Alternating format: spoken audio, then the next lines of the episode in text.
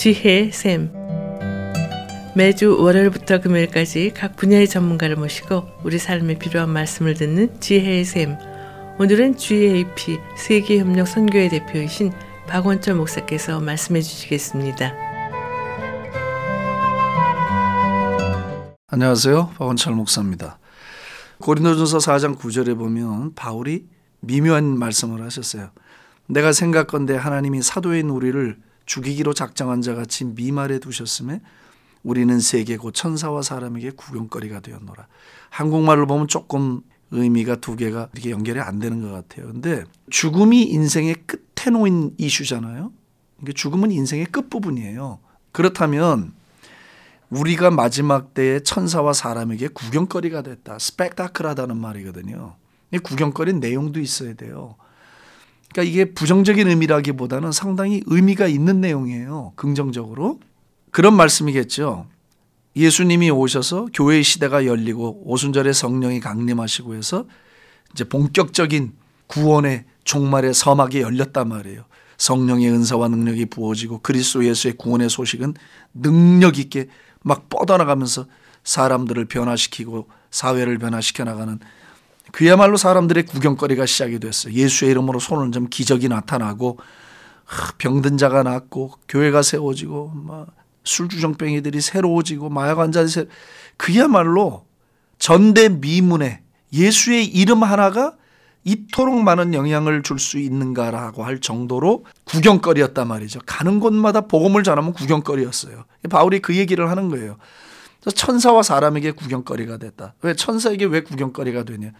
천사는 복음을 못 전하잖아요. 복음을 전하는 사람을 도울 수는 있지만 본인들이 복음의 주체가 될 수 없거든요.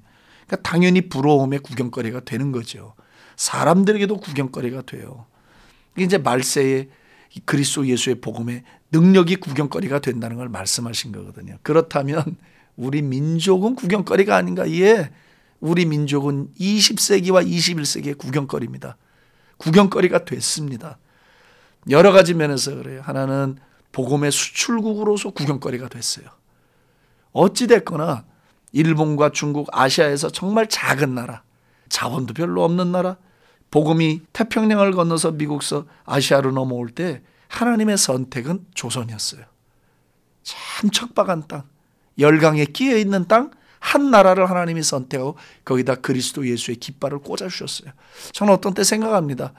왜 중국도 아니고 일본도 아니고 하나님이 이 작은 여기에다가 이 복음의 횃불을 심어 주시고 이런 기적과 부흥을 일구어 주셨나?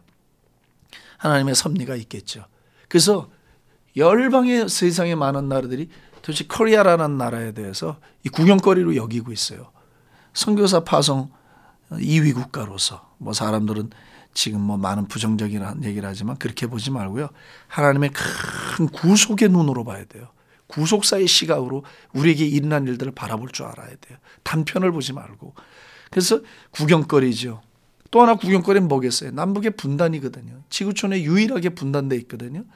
그리고 하루가 멀다 하고 새로운 소식들, 긴장하게 하는 소식들이 들려요.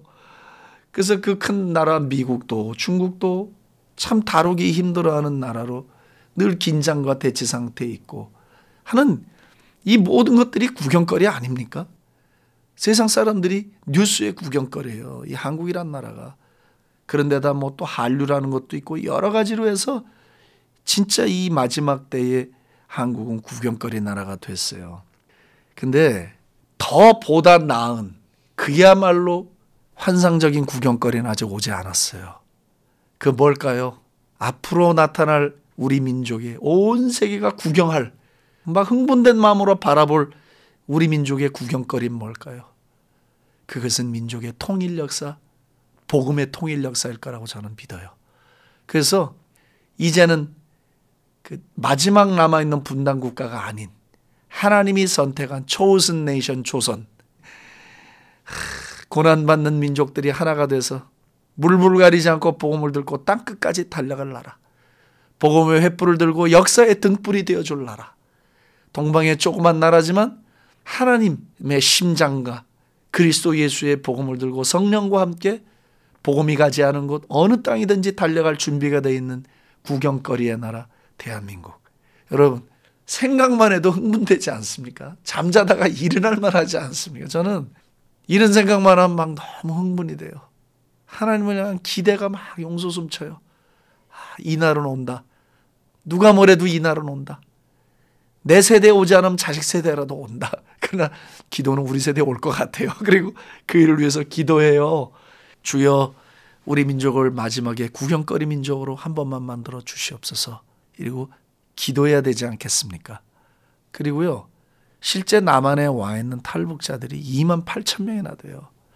하나님이 우리가 못 들어가서 전도 못하니까 고난이라는 것을 통해서 밀어내시고 물론 지금도 중국에 유리 방황하고 있는 사람들이 줄잡아 50만이라는 통계를 들었어요. 어마어마합니다. 참 안타깝죠.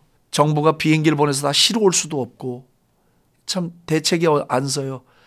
그렇게 해서 어렵게 어렵게 온 사람들이 2만 8천인데 하나님이 자원을 갖다 줬어요. 그래서 이게 또 구경거리예요. 탈북자들이.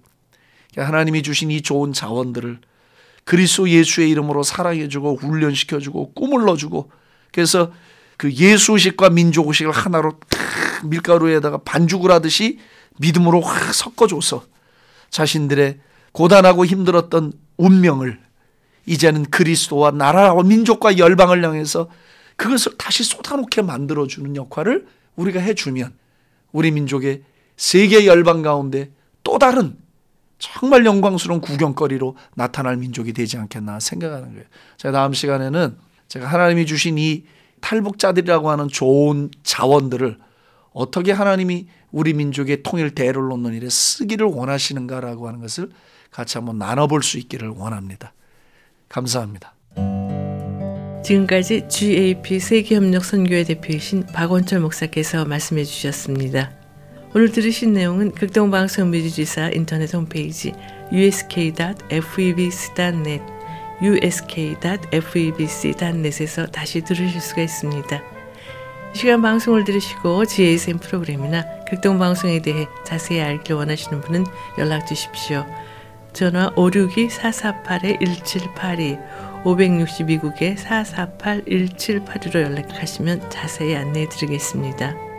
아름다운 음악과 기쁜 소식을 전하는 극동방송에서 보내드린 지혜의 샘 오늘 순서를 마치겠습니다.